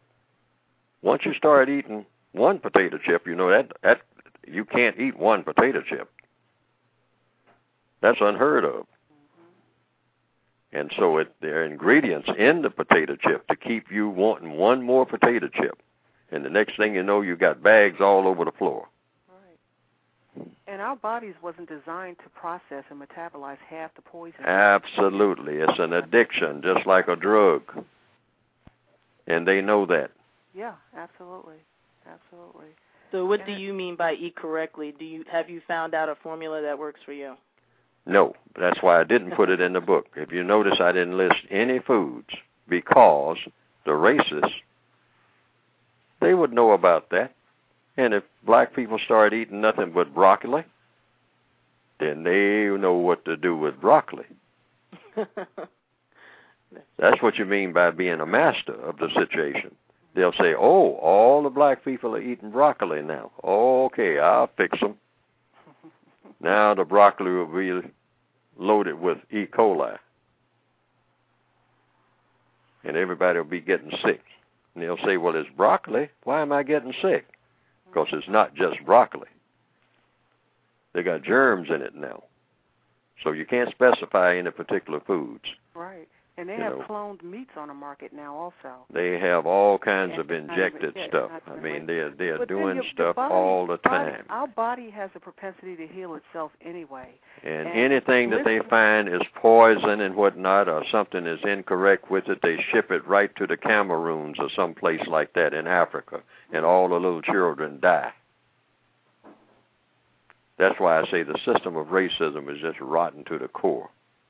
Hmm. And don't associate it. This is very important. Don't associate white supremacy or racism with Americanism. Don't ever do that. It's not the same thing at all. Don't associate it with America, with Africa, or with Asia. Don't associate it with anything except just those words. White supremacy is racism. Racism is white supremacy. It has nothing to do with the United States. It has nothing to do with Americanism. It has nothing to do with left wing or right wing or middle of the road or conservatism. Call it what it is. Because all these other terms, the white supremacists, and I've told people this for years, they will trick you into saying that America is racist. That's a trick. Yeah. A racist is a racist. A racist does not belong to a nation or racist is not a member of any nation and doesn't care anything about any nation except the system of white supremacy. That's the only nation they care about. And that's the name of it, the system of white supremacy, loosely called the white nation. That's the only nation they care anything about. But they will say if a black person is saying something about racism, they'll say, "Oh, are you saying that Americans practice racism?" And the average black person will rise to that bait. That's why I say words are very important. Very important. But you should immediately correct them. Say, I didn't mention anything about America. I said white supremacy. And I stick with it. Now, what are you saying, sir? Or what are you saying, ma'am? Absolutely. Why are you giving me words when I've already given you the correct words? I don't need any substitute words. I made it very clear what I meant. That's what I mean by codification. It's exact. Racism is an exact science, and counter racism, counter racist codification is supposed to be an exact science if it's going to be successful. And um, you also talked about the labor uh, industry. Also, you said that every person in the known universe is employed. All persons are either employed in the production of justice or they are employed in the maintenance, expansion, and or refinement of non-justice. And then you outline outline some things that we need to try to do to get things done. Sure. Yes, and that's everything or anything in the code book that applies to a person wherever he or she happens to be. That's why I call it the United Independent Compensatory Code, because every person's circumstances are not the same every minute of the day. Uh, as I speak here on the phone, my circumstances are not exactly the same as somebody in a tin shack in in uh, Botswana or out in the middle of the desert in the Sahara or somewhere in the uh, hills of Brazil, you know, where a person is fighting mosquitoes. I mean, so you tailor whatever you find in the code to your circumstances so that you get the best result for your circumstances in everything that you think, say, and do. That's what codification is about. And if it's not in the book, like most things will not be, then you codify it based on logic. Because everything that you do while you're on this planet or any other planet is supposed to be based on logic. And when you do something based on logic and get the correct result, that is a part of the counter racist code automatically. And um, some of the analytical things that we can do, and it's still basic and fundamental, is to concentrate on what we know best, choose a situation that needs improvement, get all the facts, interpret the facts, think of the possible improvements, and choosing a better way and convincing others that it is an improvement. Yes, and you do this whenever you're having a conversation with anybody. Stay away from random conversation. In fact, black people call it that. Oh, you're talking random, as far back as I can remember. You know, but we love it because we've been taught to love it. And we resigned ourselves to it because we figured, well, there's no point in talking about anything that makes sense because it's not going to help us. So we might as well just stand around and talk trash all day. And we got in the habit of it, and we got to the place where we glorify it. We need to stop it. I mean, immediately, like yesterday. Because it's very non-productive. It's very non-productive, and it doesn't solve our problems. I mean, we wind up just getting miserable and then crying about the misery. And So, Mr. Fuller, oh, Yes, ma'am. I'm sorry. Um, I I just had a, a final question, and I, I said I was going to get off the phone. No before, problem. But I'll get but I'll get off the phone after this one. No problem. Uh, once once we've codified pretty much everything, and we've gotten to the point where we've changed our speech, we've changed our behavior, to the point where they can't confuse us anymore with words, which is their main source of how they deceive us. It go, then it goes to direct violence. The question is, is that where do we go from there, or or is that sort of like our goal is to get them to force them to do direct violence? yes. Okay. Yes, and once they do, they have a choice. And the first talk that I made was at American University. I mean, correction, University of Maryland, 1969, and that was mostly a white audience. And I said, now, since it seems like a lot of white people do not simply want to get along with black people, and uh, they have total contempt for black people and think that black people are just in the way. I said, why not? Just kill us all and just have the whole universe to yourself. And the audience, mostly the people who were sitting down front, they smirked at my suggestion.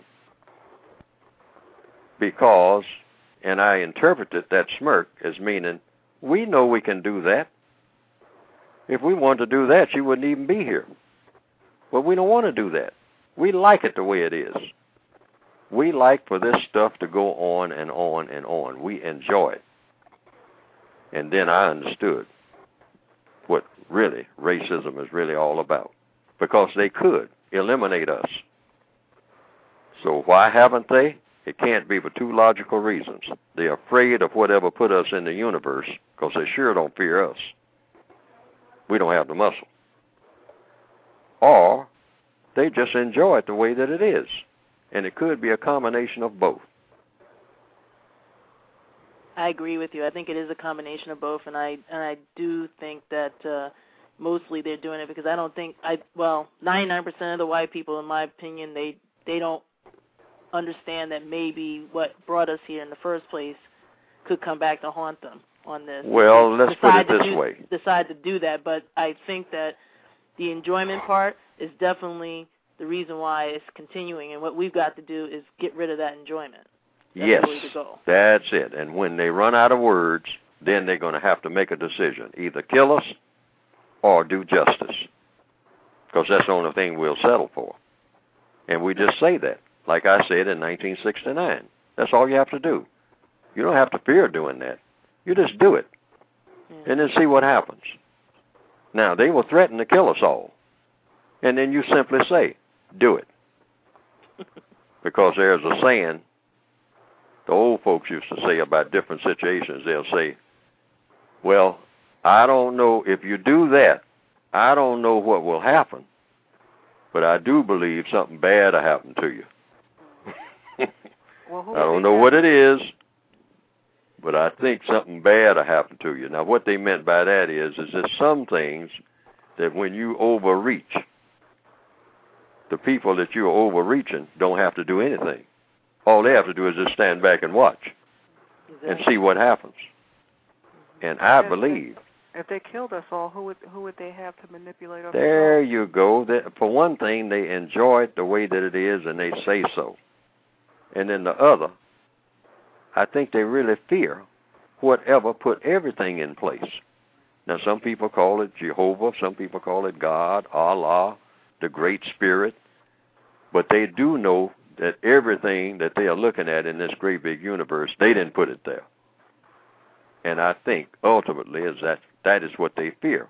Because when you start talking about taking something out of the universe deliberately and maliciously that you didn't put there, you just might run into trouble. Case in Well, what point. if, Go ahead. well, if they start, they can't What stop. what if they Logically. start the code says you defend yourself as best you can, but no, you no, don't no, no, worry. what, no. What no, what I'm what I said is, if they start killing everybody, I, I'm they will answering the not be question. able to start. They will I'm not be answering able the to question. stop. I'm answering the question. That is already codified. And the codification says, this is why I said in 1969, I said, go to it. And I will defend myself as best I can. But if I wind up dead, so what? No, no, See, no. Because, saying, wait a minute. This is very Yeah, important, unless I misunderstand what you're saying. I'm saying Yeah, if they announce that they're going to kill all of the black people, we should, in one voice, say, help yourself, and then defend ourselves as best we can, and then see what happens. Because if we are not here, we don't have to worry about it anymore. But I'm, and I'm going to tell you what, this is very important that you brought this up, because now you're getting to the core of what we're here for in the first place. Because the supposition, like Martin Luther King said, you know, either we are supposed to be trying to produce justice regardless of what anybody says or what the threats are, or we are not. Now, either we are or we aren't. Now, if we are afraid to take that kind of stand, then we should just shut up about everything and go along with everything that happens and continue to do that forever. Otherwise, we shouldn't attempt to do anything about racism at all if we are going to worry about them exterminating us. That should be the least of our worries. Our biggest worry should be that they do what they keep doing all the time anyway, and that's kill a few of us and leave the rest of us in fear. That's yeah, the and, trick. and, that, and what I'm saying is that if they start killing us, eventually they're gonna have to figure out who the other. If the black people are gone, who are going to be the black people? That's basically what I'm saying. Don't worry about it. See, the very fact that you start thinking along those lines meaning means almost that you're getting ready to sit down.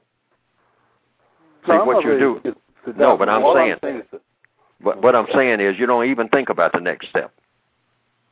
When you head toward justice, you don't think about the step that your opponent is going to take and what kind of machinations they're going to come up with as such. You just keep heading toward your goal. And you say, now you can do whatever you want to. Um, I see the goal and I'm going to head toward the goal. And say, well, now something terrible is going to happen to you if you keep heading toward this goal. And you say, hey, watch me. And, and once you say watch me, you just keep going, regardless of what happens. Regardless of what happens. Otherwise, you might as well not even try it at all. Because regardless of whether you use uh, the compensatory code or Martin Luther King's uh, prescription or Gandhi's prescription or anybody's prescription, you're going to wind up doing the same thing anyway because either they are going to eliminate you or they are not.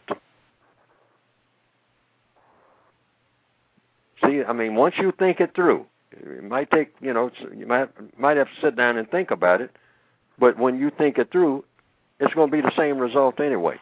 Either they are going to go out of business or they are not.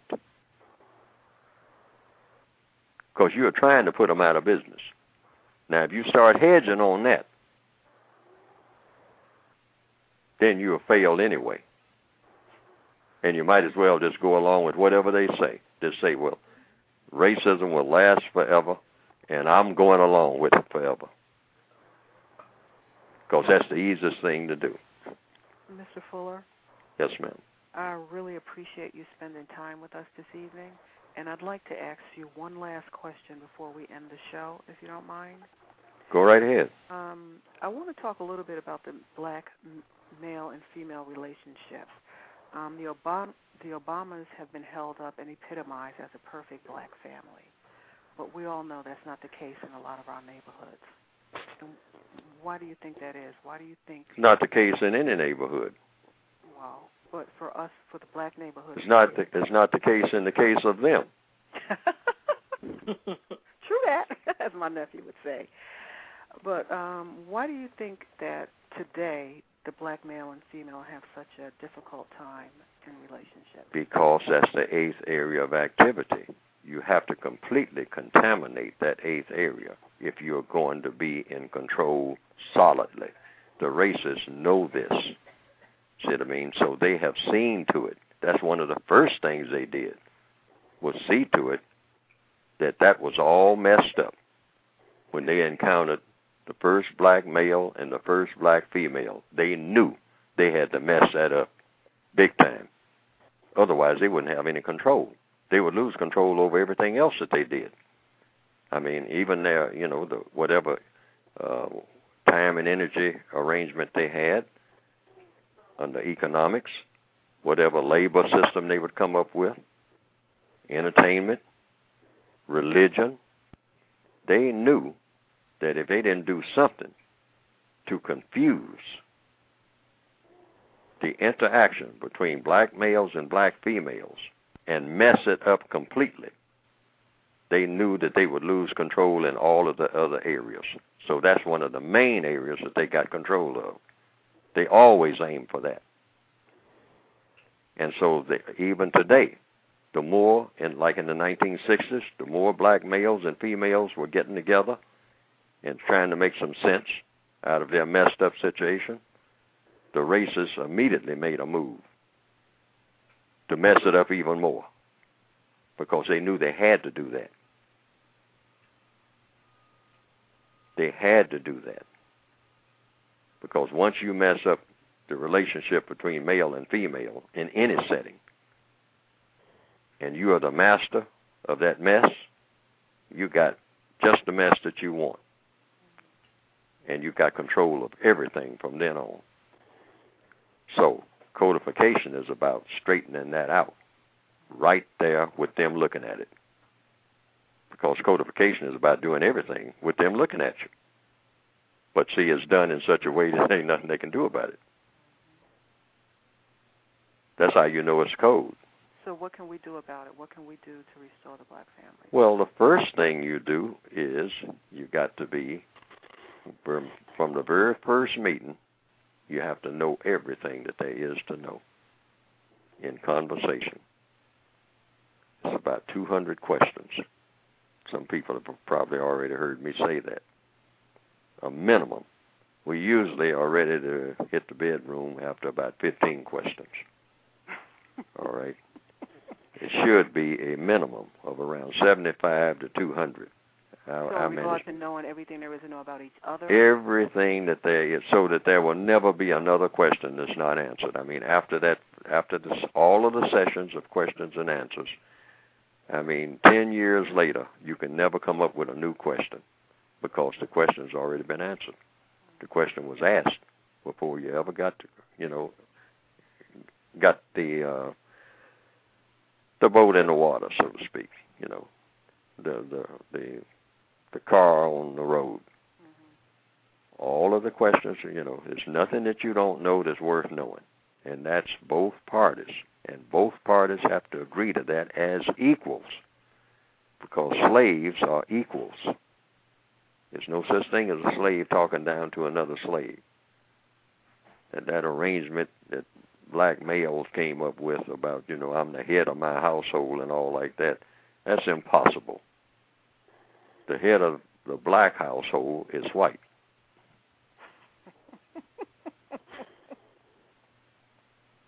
Everywhere you see black males and black females, I mean, under a roof, the head of them and that roof is white. So there's no point in pretending. And black males have been getting away with that nonsense and that lie, because that is a lie. Why? Because he's dependent on someone outside of his household. So it ain't really his, because he is not really his. He is owned. So whatever he calls his is not his, including his spouse. She belongs to the system of white supremacy, just like he does. Prisoners of war, both of them. They don't tell the warden what to do, but the warden tells both of them what to do. So now who's boss? He can't have a job. He comes in and is talking about my house and my check and my job. He doesn't have a job. He doesn't have a house. He doesn't have a check. That all belongs to his owner, the white supremacist. And he needs to tell her that and tell himself that more than he tells anybody. And do it openly because it's the truth.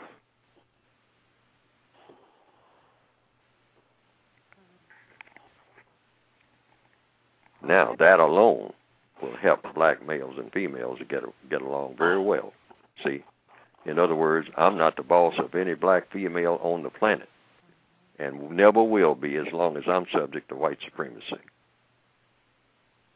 And I'm not supposed to be anyway, because we're supposed to be equal partners who have agreed to share whatever we can share is of worthy of sharing while we're chained together in the slave ship. Because that's the situation as it really is. Slaves chained together in the bottom of the ship. There's nobody who's boss. The boss is up there on the deck, making noise over your head. You don't get fed unless he opens the hatch. And that's exactly the way to look at it. Well, you don't think that's stigmatizing ourselves, though? Kind of. Well, let's look at that. Let's examine it, see, because I say, hey, don't follow Fuller, just follow the logic. Is that situation the way that it is, or isn't it? That's the logic. Am I dependent on the white supremacists for a roof over my head, for food on the table, for the table that the food is on. I'm either dependent on them or I'm not, either directly or indirectly. The neighborhood that I'm in, they tell me where I can go. I don't just go anywhere. They go anywhere they want to. Under the system of racism, white people go where they please. Black people go where they are sent.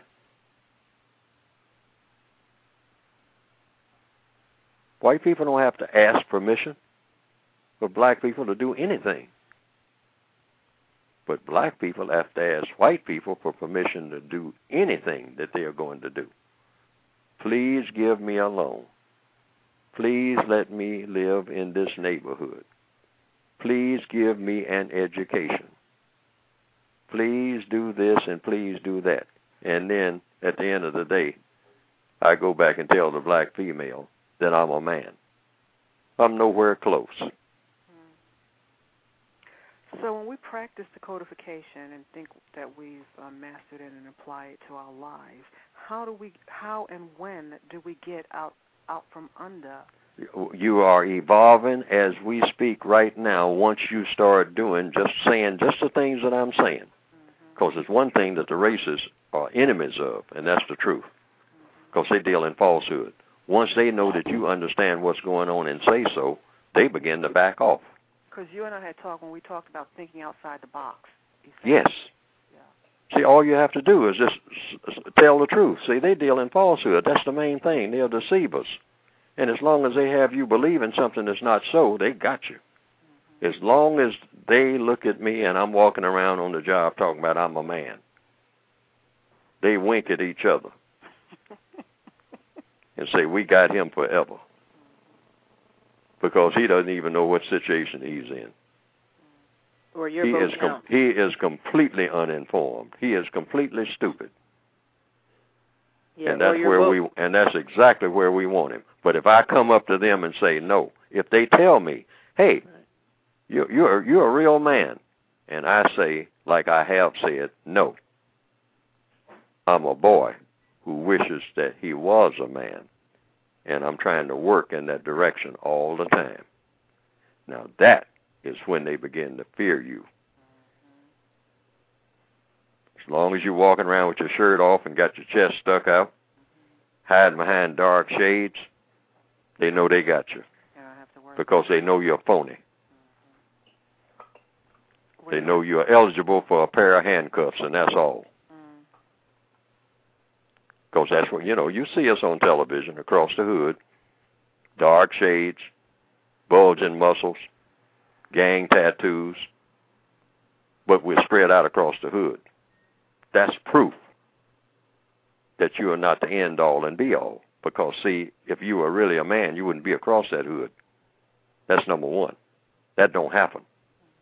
That does not happen. Period. That's a dead giveaway. Because you have succumbed to the man. There's one man in this house. The house is the world. Now, when I tell black males that, it hurts their feelings. But see, good medicine always does. Absolutely. Okay. So I'll give you the last words. Talk to the young people out there. What would you say to the young men and women out there? I'll say what the code says. You tell young people the same thing you tell old people. You tell them the truth, but you tell them in such a way, just like you tell old people, that they understand what you're saying. All it is is understanding. Mm-hmm. I think there's a biblical saying: out of all of out of all thy getting, get understanding. Absolutely. Well, It has nothing to do with age. It just has to do with understanding. You can understand things at any age. Maybe. Depends on how it's explained. I was just getting ready to say it has to be given to them in a, a receivable form. Yes, like just like someone 90 years old. You give it to them in a receivable form. Whether they're 5 years old or 90. You have to give it to them in a way that they can comprehend what you're saying and use it. Absolutely. That's the test. Absolutely. hmm Thank you so much for your time, Mr. Fuller. I All right, thank you for your time. Thank you for our time. Most definitely. Yes, ma'am. You have a blessed evening. All right. Good night. Thank you, callers. Thank you. Okay, thank you. Good night.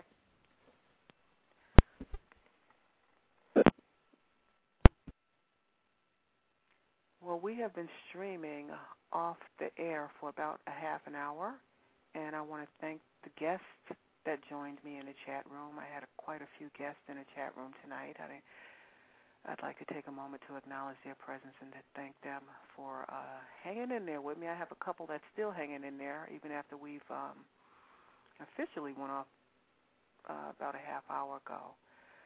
Um, sorry you didn't get a chance to ask any questions, and I'm looking forward to having him back on the show again in the very near future. This is Shirley, and thank you so much for tuning in to Far Rock Live. Have a good weekend.